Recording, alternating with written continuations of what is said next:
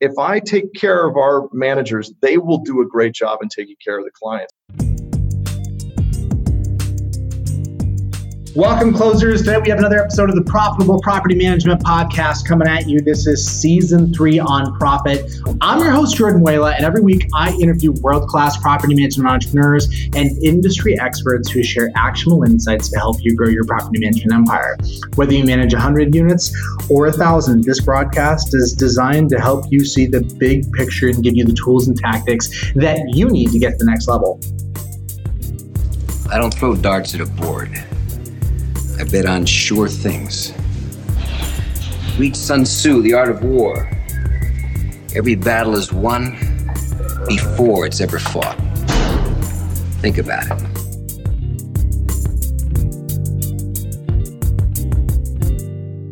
Today, I'm talking with John Ploker, the CEO of Northpoint Asset Management, which has about 25 offices across the country. Northpoint manages about a billion dollars in assets. They've been in the market for a while, since 2006. John's built out a significant team, and this is a great episode. We talked about leadership, the actual functional role of John operating at scale with about 150 employees, the mindset shift in growing the company and how his approach to growth had to evolve over time, operational policies and procedures, the function of a centralized back office and the leverage that you can and cannot get from that. Covered a ton of ground. It was a great interview. Hope you guys enjoy it. Welcome to the show, John. Thank you, Jordan. Well, let's start here. How did you get into the business? Like many of our colleagues, I entered into the business in and around the recession. We started out in San Francisco, but not in property management. Actually, we got going as a private equity firm buying buildings in the San Francisco Bay Area. Fortunately, we were doing that without leverage. And so when we went into 2008 and 2009 holding assets ourselves, uh, we were able to weather that. But because of the slowdown, you know, no one wanted to, to sell and buildings weren't, weren't selling the investors were reluctant to buy. And so some of the, the private equity fund investors into, into our company had existing assets and reached out to us asking if we would manage those. We agreed to do it, and we found over the next year or two that we were pretty good at it. And so we started to expand from there. Uh, so that's kind of how we got into it. Got it. So how did that feel in retrospect, kind of getting into it with with the timing of that happening with the market? I mean, that had to be a bit of a sucker punch. I think everyone was unclear as to how how long and how deep the recession was going to last. I think there was just a lot of uncertainty. Here we were as an investor doing okay because of the lack of leverage, but we had this management expertise that was exploding. I mean, back then it was not that hard to scale a property management business. You take that in contrast to, say, today, where it's a very good market. Uh, it's, a, it's a whole different set of skill sets uh, and approach to do it. But that's how we got started. So, what does the business look like today? Give me some rough parameters around headcount. We mentioned 25 offices. What's the operation look like? Well, the first thing I would say is that there was a point at which I'd say maybe 2009, 2010, where we decided we were going to make it a, a professional approach to property management. We weren't just going to do this because the opportunity existed in lieu of, um, of larger investments. We were going to make this a real thriving business. And so when we did that, we set the business up from its foundation with the plan to have it scale uh, across the United States. So it was set up with that in mind. And that really enabled us to quickly grow um, so today, to answer your question, we've got, as you mentioned, 25 office locations. Our headcount is about 140 to 160. It fluctuates in that range. And as you mentioned earlier in the show, we've got just about a billion in assets under management. So, what does the structure of the organization look like? Of that headcount, for example, that you quoted, what percentage is local versus in a back office setting? So, we have a board of directors, which um, I chair, you know, we kind of approach the 30,000 foot view to the company, the strategic decisions, and try to think, you know, instead of working in on the business, that's really the, its core function. And then uh, we have the executive committee underneath that. I'm the CEO of that executive committee. There's three other members aside from myself a CFO, a COO, and then a, a vice president over marketing. And then underneath them, we have a line of regional managers. Those regional managers are traditionally the brokers. They oversee all of the uh, staff, management, agents that work in the field in the actual offices. And so underneath them, you have associate and senior managers, property managers, and then administrative staff and maintenance technicians. So that's kind of top to bottom how it works. As far as how many people are at the headquarters, uh, it's mainly accountants and uh, the the executive committee. We have two of us here in Salt Lake City, and then the other two are on each sides of the coast. So one in uh, North Carolina in that office there, and then the other one in Sacramento. And how many regions are there? We've got eight regional managers. The first question I have for you is what's your commentary and feedback on the promise versus the reality of a centralized back office model? In theory, it's massive efficiency that leads to greater service delivery at a lower expense. Sometimes in execution, it's a lot of top heavy overhead that brings down profitability for the whole system, even though there are some really strong individual performing markets. What, what's your take on what that looks like when it's well done? You can't try to create a one size fits all back office uh, because there are just some functions that are more efficiently handled in the region specifically. There has been some trial and error in, in our company trying to figure out which specific functions were best in the location or best back in the you know the main headquarter office as far as specific functions go obviously accounting the whole back end operation of um, our accounting software, whatever accounting software you use, that's handled at the corporate headquarters. Uh, legal, I've found that a lot of management companies are not sharp enough in their legal. That is a critical point of, of being able to get through some of the real difficult trials through growth. But uh, we handle that at the back office as well. What we try to do is make it simple for the managers that are in the field. We don't need them to be an expert in everything. For instance, the legal side of things or the real technical accounting. We don't want them doing that. We want them maximizing their time in the administration of the properties and the leasing out of vacancies. So there are two things that came up for me as you mentioned that I'm thinking about maintenance and legal. First, with legal, are you talking about landlord tenant law issues, those sorts of things that will get you into trouble with? Uh, are you talking about trust accounting? What's kind of the surface area of where your your concerns uh, are about how some companies handle the legal aspect of it? What I'm not talking about is the general legal knowledge that any licensed real estate property manager needs to know. So, what they teach you as far as state and, and federal laws, everyone needs to know that. And they, they need to you know, continue with continuing education to keep current on those laws. What I'm talking about is when you have a particular situation and a lawsuit is threatened or somehow our liability is being exposed due to something the manager did or maintenance technician did or the tenant did those kind of issues need to be evaluated and handled by someone who really understands the law when it comes to litigation. Got it. So this would be a genuine luxury of scale that you could actually afford a full-time in-house uh, legal representation. That, that makes sense to me. The other question i had was on maintenance. You didn't mention maintenance having anything to do with the back office component. Is that entirely happen on the local level? I know that some of the national groups have a more robust maintenance back office operation. For instance, they might have a vice president of maintenance that oversees some kind of function for the whole group. We do not have that. Most of the maintenance is handled locally. I think part of the reason that we've kept it local is that there's so many moving parts with maintenance.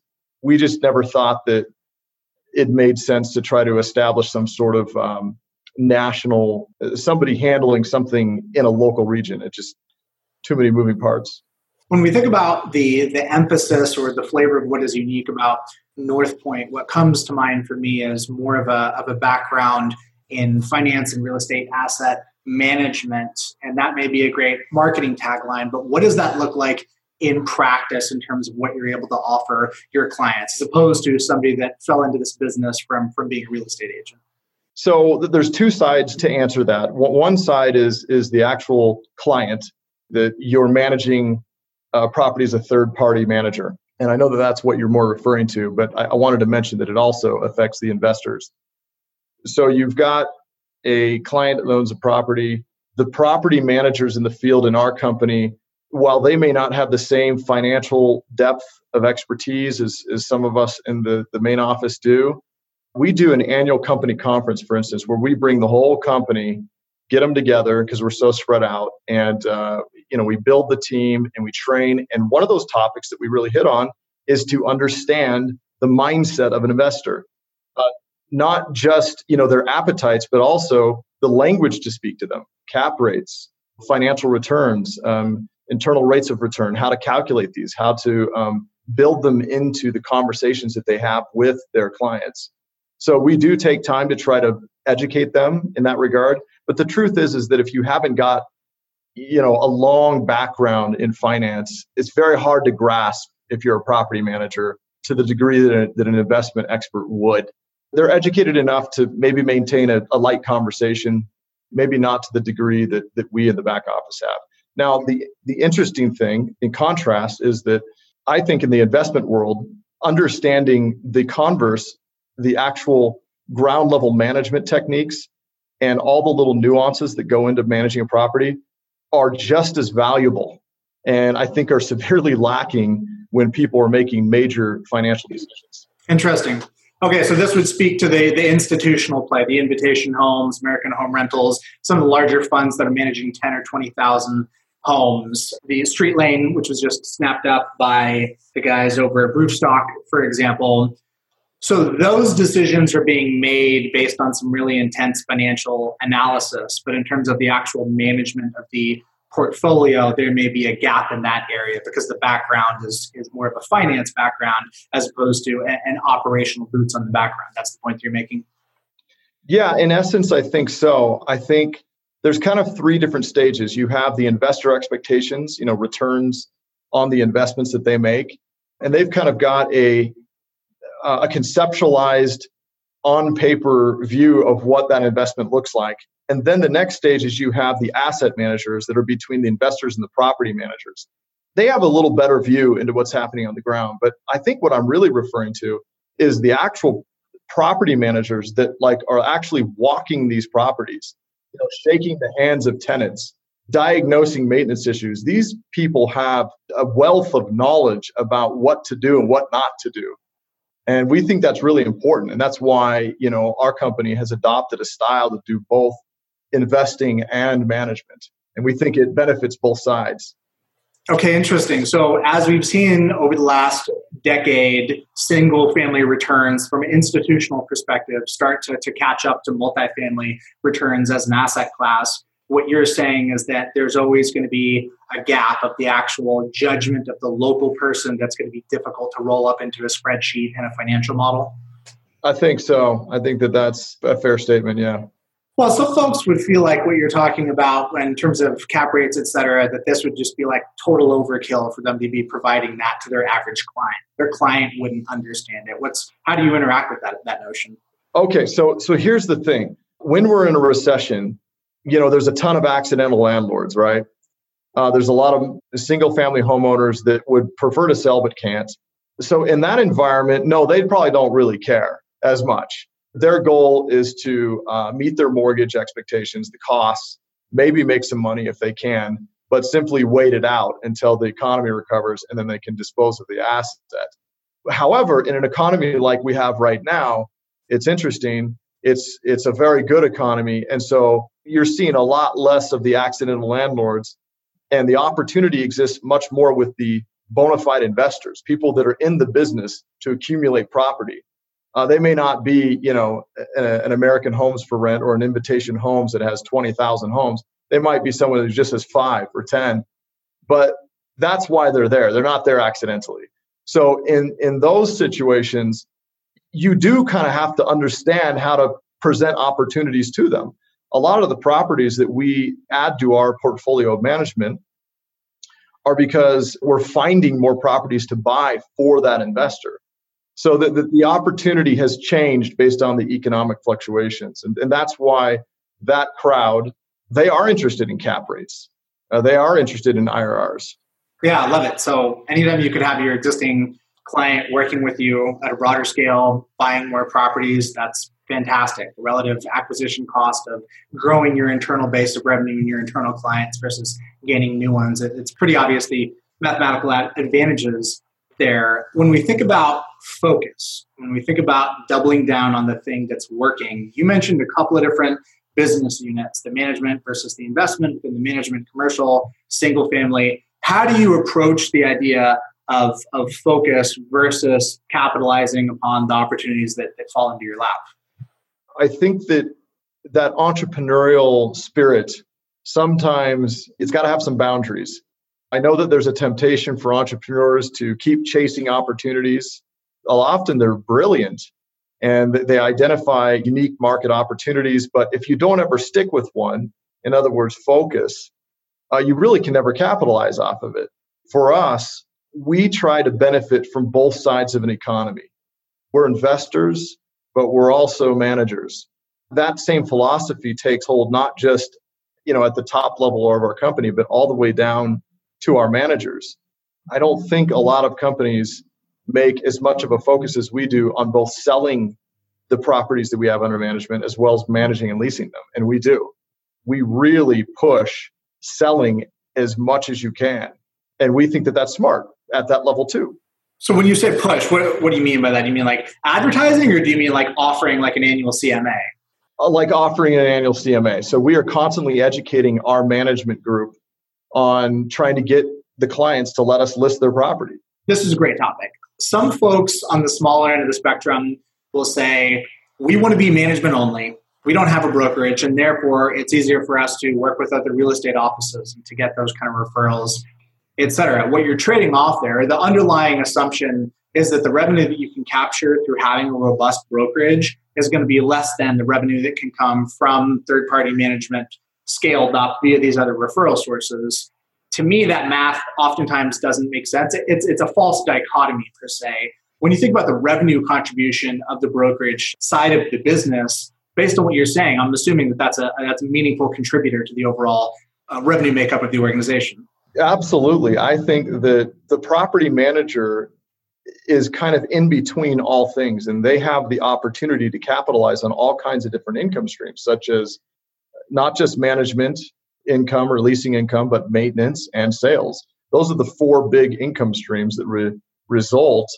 It, it is not easy to, to to create a, especially a national program that can try to do all of those well, but it is possible. What I think is, as a fiduciary and as a steward, as that higher level service provider that is not a glorified gopher, there's an expectation that you will speak to and have the acumen to speak to a broader life cycle of what the client is going to experience as opposed to being siloed within a specific spot. So talk me through the CMAs. Like how do you how do you make sure that it's just a given that when a client churns out that you're going to experience that brokerage revenue on the on the outside? We encourage all of our managers uh, to create an alert within our PropertyWare system. We use PropertyWare that basically tells them about 60 days out that the tenancy is going to end. And that's kind of their trigger to create the CMA and send it voluntarily to the client. But, you know, I feel like I should add something in here. A really important aspect of our being able to successfully pursue all four of those income streams is that we seek managers that are very dynamic. You know, th- these are generalists they they're, they're not specialists they're good at a lot of different uh, aspects in real estate so often when we recruit we're looking for someone who has sales experience and and uh, that contributes you know they want to they understand it. I could see that. So do you find yourself hiring folks that have property management at, uh, in their background as well or no? You know what we well certainly we look for the most experienced candidate but what's most important to us is not necessarily uh, the the most experienced person, but the best fit. And I've found, uh, you know, in our recruiting that uh, when it comes to property management, we're looking for certain characteristics, not necessarily that they've had a 20 year career in property management. They may bring with them a lot of bad uh, habits. What we're looking for is, you know, someone who has the right temperament, someone uh, who can handle that level of stress, somebody who is good with the details, you know, the paperwork, but also good with people. And those two very opposite traits are often not found in one person.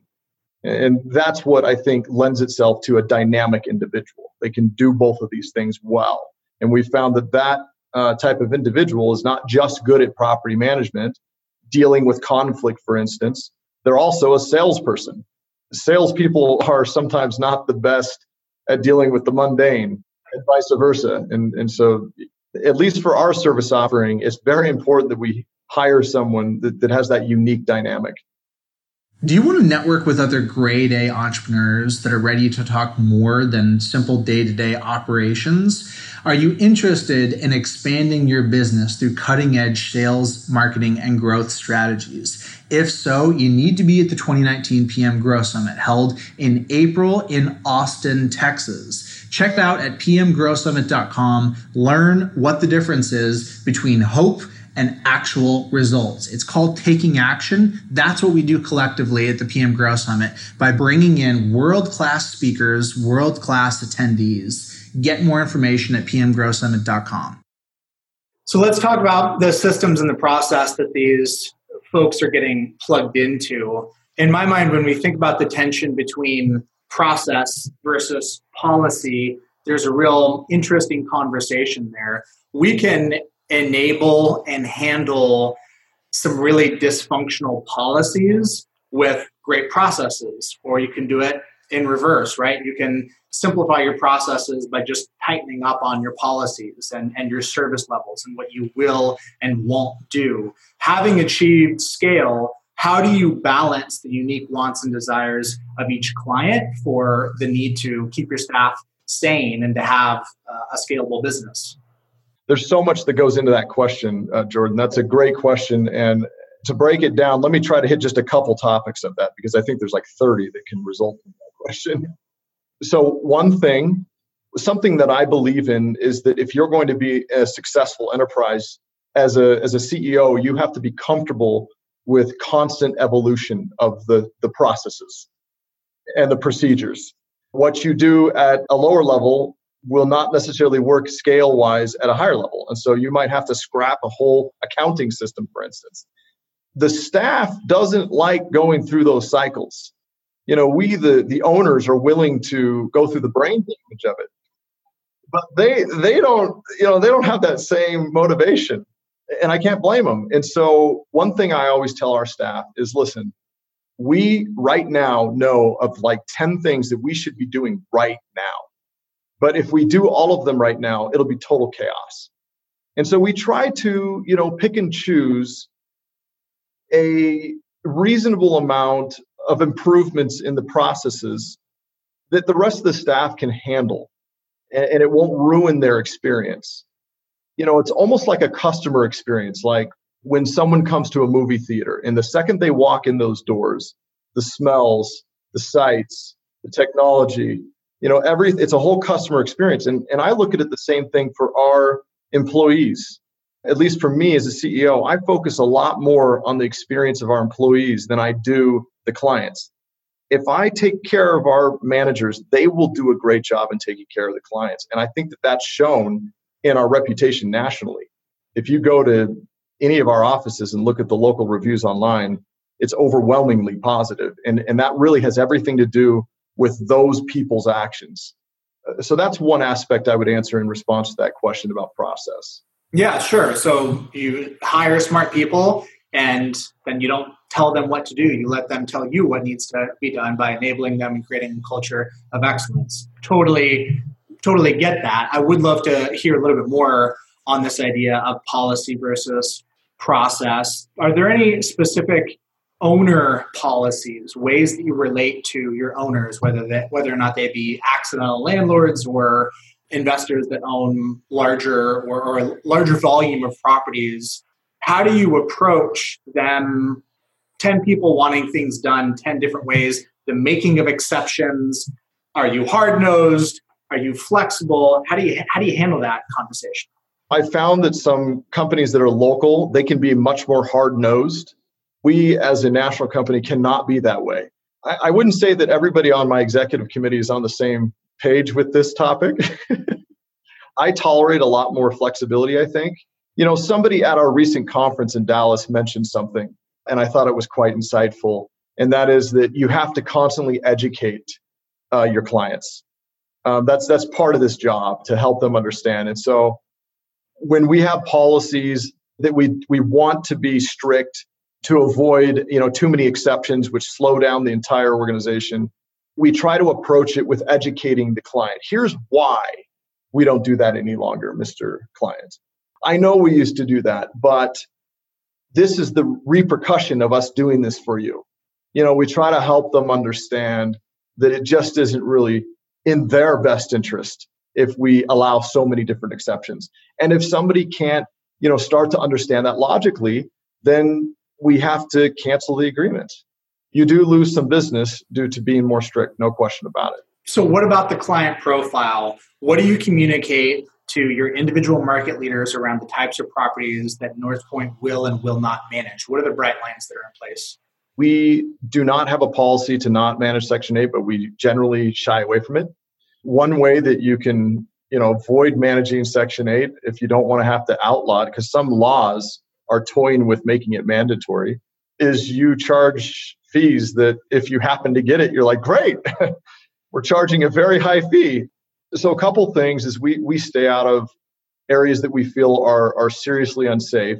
We're willing to take on challenges but if it's i think that this is pretty obvious across the board and i wouldn't expect any other management company to be different. But we do have a policy that if it isn't in a minimal habitable condition we're not going to manage it here's another unique one if a client starts threatening us they start either threatening lawsuits or or yelling at us we have a policy where we make one attempt to reason with them. And, th- and that attempt usually includes listen, we have to maintain a long relationship here. We can't have this kind of adversarial relationship. That's right. And if they become more adversarial, then our policy is to drop them within 24 hours. And, and let me tell you why. That's a very unique one to Northpoint. We've found that when we tolerate a longer cancellation, let's say 30 days, all it does is give them opportunity to build a case against us. That's one policy that we've adopted recently that we just feel that it's not in anyone's best interest when the, the relationship of trust has gone away. Mm, I, I love that. So if you give them longer notice, they may be more inclined to all of a sudden become a forensic expert in landlord tenant law and accounting, etc. okay. They'll abuse laws, you know, they'll become adversarial you know their their goal is to actually hurt us and that's that doesn't make any sense to stay in it's interesting on some of the online forums from time to time you'll see a question that's along the lines of i've got a i've got an owner client that's really giving me a hard time being extremely difficult they're asking for change x i could either handle it this way or handle it that way what do you think? But the implicit assumption is that they should keep working with this person that's being a total pain in the neck. Your solution is, uh, and this is kind of related to hiring too, right? Is hire slowly, fire fast, is just expunge the system at the point that you know that the relationship is no longer going to be profitable. Totally makes sense to me. Love that answer. I do want to hear a little bit more about growth. When I think about the kind of the pyramid, let's call it Maslow's hierarchy of, of entrepreneurship and business, when we think about how owners move through thinking about growth, the first epiphany is that, hey, you know what? Growth actually matters. Sales and marketing is, it's, it's not the same thing as just good service delivery. The initial inclination for small operators is that if you build it, they will come. The best service will always win. It sounds nice, but eventually you realize that, you know what, that's a separate skill set. It takes some intentional effort. And so people are willing to spend some time spend some money. And then the new epiphany comes that sales and marketing is actually very, very different than operations. It's a fundamentally different skill set. What has your journey as an entrepreneur and as a business owner looked like when it comes to growing the business and how you've approached that from day one to how you approach it now? So, first of all, I completely agree with you. The mindset that if you build it, you know, you build something good, that they'll just come yeah, they'll they'll come over 20 or 30 years. You know, you'll you'll, you'll build a mom pa uh, enterprise, but if you want something professional, something that is going to thrive, something that is going to beat the competition, it takes smart, proactive business development and growth strategy. It really does. You have to think of things that your competitors have not thought of for instance, we use a, a software called LeadSimple, and that uh, before we adopted that, you know, our process of just managing the client from first initial contact to close took a lot more time. It was hard to do at scale. You know, adopting the right technology, adopting the right processes, um, hiring the right people, investing in a growth mechanism that can really push your organization is vital if you want to be a top competitor. So tell me more about what that looks like internally. Do you have somebody responsible for growth in a full-time capacity in the C-suite? We do. So Patrick Monahan is a member of our executive committee. He is uh, the executive vice president over business development. Now, I take a personal interest in it as well. So you have both of us who spend a lot of time in reviewing our processes, hiring the right people, and staying agile. It's a constant moving market especially in today's world. Well, in not only today's world, but also our company, where we are an organic growth oriented company. There's a lot of our competitors that are growing by acquisition. I think that's a great way to grow. We've just chosen to grow by organic growth. So, what we've found is that the market is changing like on a month to month basis throughout the year. Uh, statistics that we see, for instance, in January of 2018 don't necessarily match January of 2017. I'm not sure that I have the answer for that, but the point is, is we have to keep watching it very closely, and we're shifting our strategy, our approach all the time. So um, that's who we have at the top, the C-suite.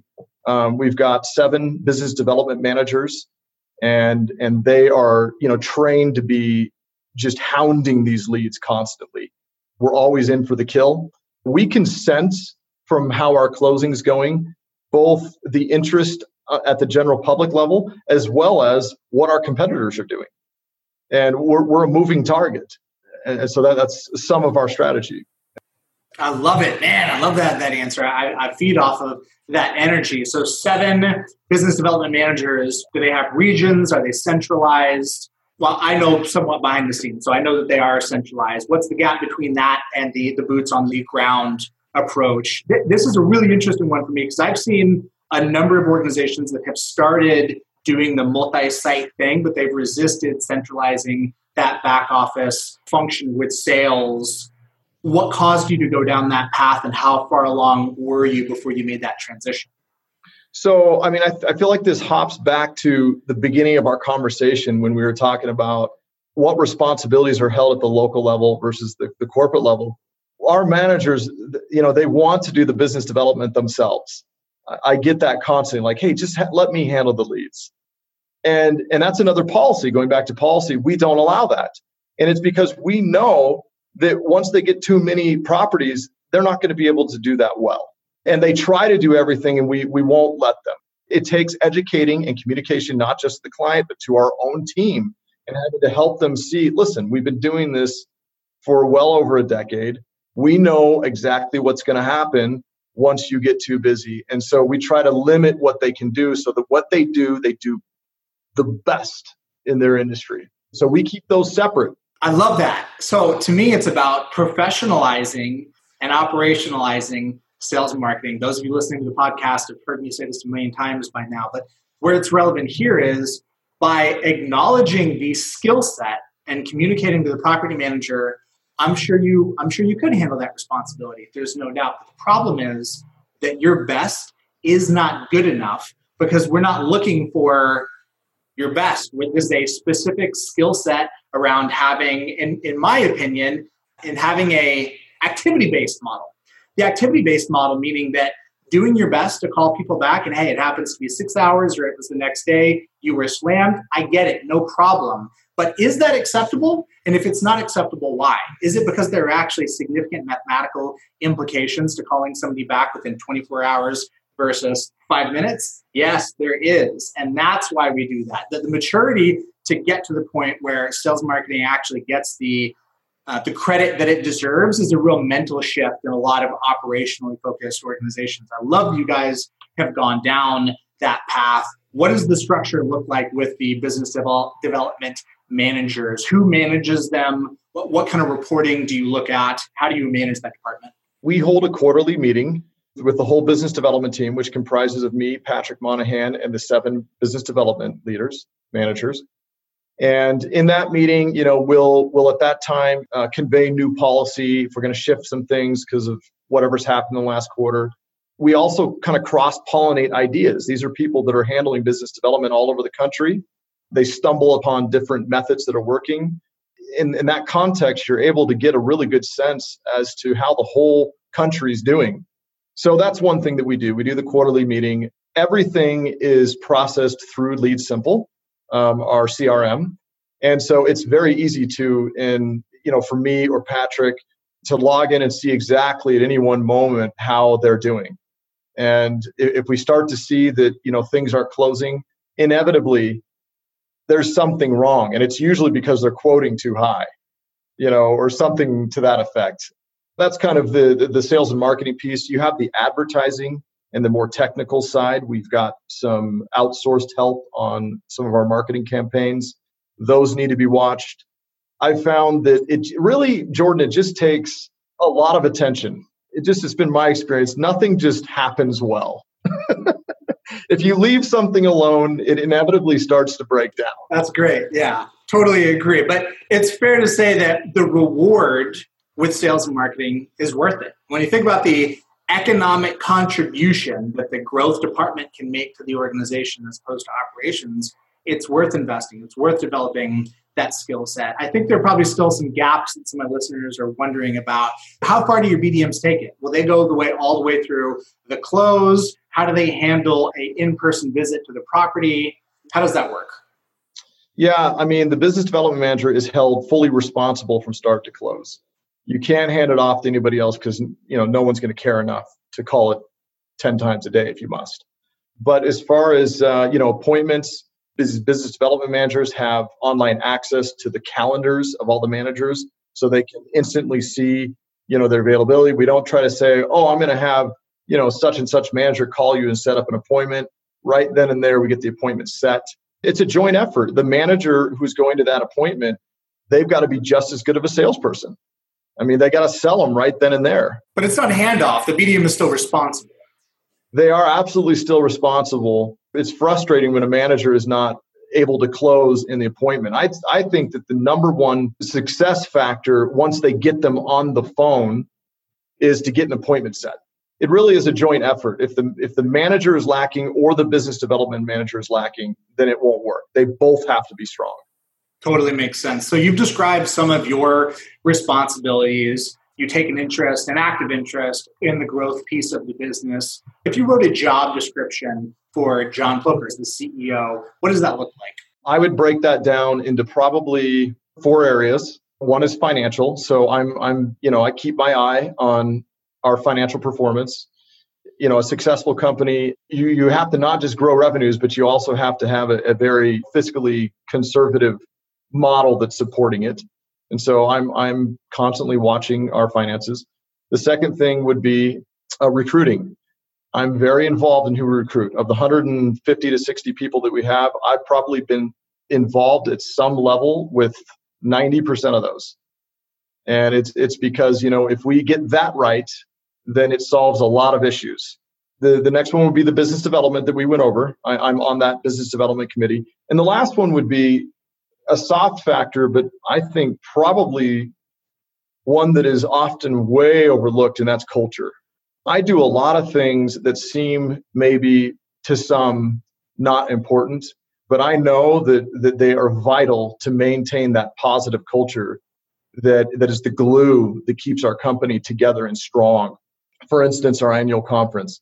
It's an expensive thing to do to take everybody, for instance, this year to Puerto Vallarta to a five star resort. Oh, but Nice. It, it, uh, uh, do you want to come? I have a soft spot in my heart for Puerto Vallarta, but love it. Uh, you know, other things are, you know, something as simple as when there is conflicts happening, to remind everybody to approach it with the right attitude. Um, it's so easy to get into a blame game with clients or tenants or inside the company, you know, to just get it off your chest. But there's a healthy way to do that and then there's a very damaging way to do that. And when people get into that cycle, suddenly it's like a toxic environment. And so I spend a lot of time making sure that those human frailties within the organization don't destroy the place. if you can imagine how many difficult things that everyone's experiencing with as many clients, tenants, and properties we manage, it would be easy to get out of control quickly. So, at the scale that you're at, it's fair to say that there are more things that you don't do than that you do do. And I think it's also fair to say that that's more causal than correlative. What did your journey look like, John? Like, if we rewind back to the beginning, did you have that phase where you were ever stuck and you were just like really like hands hands in it? Were there any real transition moments for you in that regard? Absolutely. Absolutely. So the first one I would say is that you have to know yourself well enough, I think, to know how to how to manage stress. So for instance, there came a time where I was trying to do too many things. I'm fairly good at uh, a number of things in this company, and sometimes I think entrepreneurs default to well they can do it best and they you want it to be done so well that you you end up doing it yourself when what you should be doing is becoming a trainer. And what I have done is become a trainer. I am constantly training. Instead of taking the time to do it myself, I would rather take the time to train someone else to do it. They may not ever do it as well as I could myself, but if they can do it fairly well, that frees me up to focus on working on the business instead of in it, right? So that's one thing. I think that I came to a point where I physically could not do that much, just physically can't do it. And so I took a training mindset. I started training everything. I know some people would say the obstacle is I can't pay for it. What I did is I cut my salary in half, and it was really hard. There was a time when I said, I'm not going to be able to live that lifestyle. And one of the hardest things for humankind to do is to go down the ladder. Yeah, right. right. But but I cut my salary in half and I just focused on training, and it enabled me to uh, scale the organization so that I could make even more. Uh, another one, kind of going back to what I was mentioning on on the stress level, is you have got to be able to not internalize all the difficult battles that go on on a daily basis. So many people they absorb it, they let it throw their chi off, if you will. And I think that you have to learn to not let it do that. You don't allow it to. And that's very hard to do. Easier said than done. Something that really helped me was, um, you know, I did a, a, business program at Harvard Business School. This is what I was going to ask you about. Yeah, tell me about that. OPM. So, uh, first of all, Harvard's education is everything it's cracked up to be. it really is. Uh, you know, for me, it was it was uh, you know a life changing mindset. And I think if I were to, you know, just give the conclusionary statement as to what it did for me, is it taught me how to get from point A to point B. Often, I think, as business entrepreneurs, there's like fog between you know where you are and where you want to be. You just cannot see how to get there. You can see your goal. You know what you want but you don't know how to get there. And so going to harvard taught me how to get from point a to point b. It showed me how to scale. And and one cool thing about harvard is they don't care what industry you're in. They don't care what it is. What they care about is can you make it big? You know can you scale it into something impressive? And and so that's where we a lot of our discussion our class discussion was we did a bazillion case studies and you really start to pound it into your mind and heart how to do it. How long did that program last for? It was a three year program. Love it. So i've audited one opm class and I realized within the first 30 seconds that it was legit when I saw Wolfgang Puck sitting a couple seats over. There, there's some real ballers there that are in the room. So, and when you say that it's all that it's cracked up to be, it, it better be because it's not cheap, right? So oh, you made the investment. Right. yeah. So making the financial investment, I really like what you said though about lowering your salary. It's never a question of is it possible? It's about what are you willing to sacrifice? And it is crazy how going backwards is so painful. Whatever we've achieved is the new normal and is the new need level. No, I, I need that. It was um, it was a, a perk and it was a bonus and an accomplishment before, but now it's like my base consumption need level. But it's always about what are you willing to sacrifice? Is it sleep? Is it time? Is it money? resources are fungible. You got to pick one. John, I want to close with asking you the same question that I ask every single guest, and that is this. In your opinion, are entrepreneurs born or bred? I'd say that maybe anyone can be an entrepreneur if you're honest with yourself. I think that sometimes I'm going to use we, we entrepreneurs, aren't honest with ourselves about what we aren't. You know, we're very, very uh, bold about what we are, but we're not willing to recognize maybe the skill sets we don't have or the temperament we don't have. And there are certain things that I know that I don't have. And, and in order to complement those things that I don't have that will absolutely be necessary for success, I rely on other people and I'm willing to share the profits with that individual. And so together we're entrepreneurs. Maybe one or the other of us can't be qualified as an entrepreneur, but together we are and we can succeed. That would be my answer. Yeah. Man, I love that what you're bringing up for me there is just thinking about how we resolve cognitive dissonance. We can either discount the importance of those things that we're not great at and just say, well, it doesn't matter, it's not important. Or we can embrace a guilt trip that says, oh, I've got to be that. I've got to figure it out, as opposed to building a team around you that can do it. I really like that answer. I'm glad you came on the show. This has been an enlightening interview. I think folks are going to have some significant takeaways. The website is northpointam.com If you want to shoot John an email, contact me, jordan at leadsimple.com. Hey, this has been great. The next time you're in Austin, uh, I'd love to get together and break bread. That'd be great. I'd love that, Jordan. All right, be in touch. Thanks for tuning in to the Profitable Property Management Podcast. Please subscribe and leave us a review. Your feedback makes this a better show, and the more reviews we get, the better our guests become. Thanks again for listening, and don't forget that you can find us online in the Profitable Property Management Facebook group where we mastermind with the best in the industry.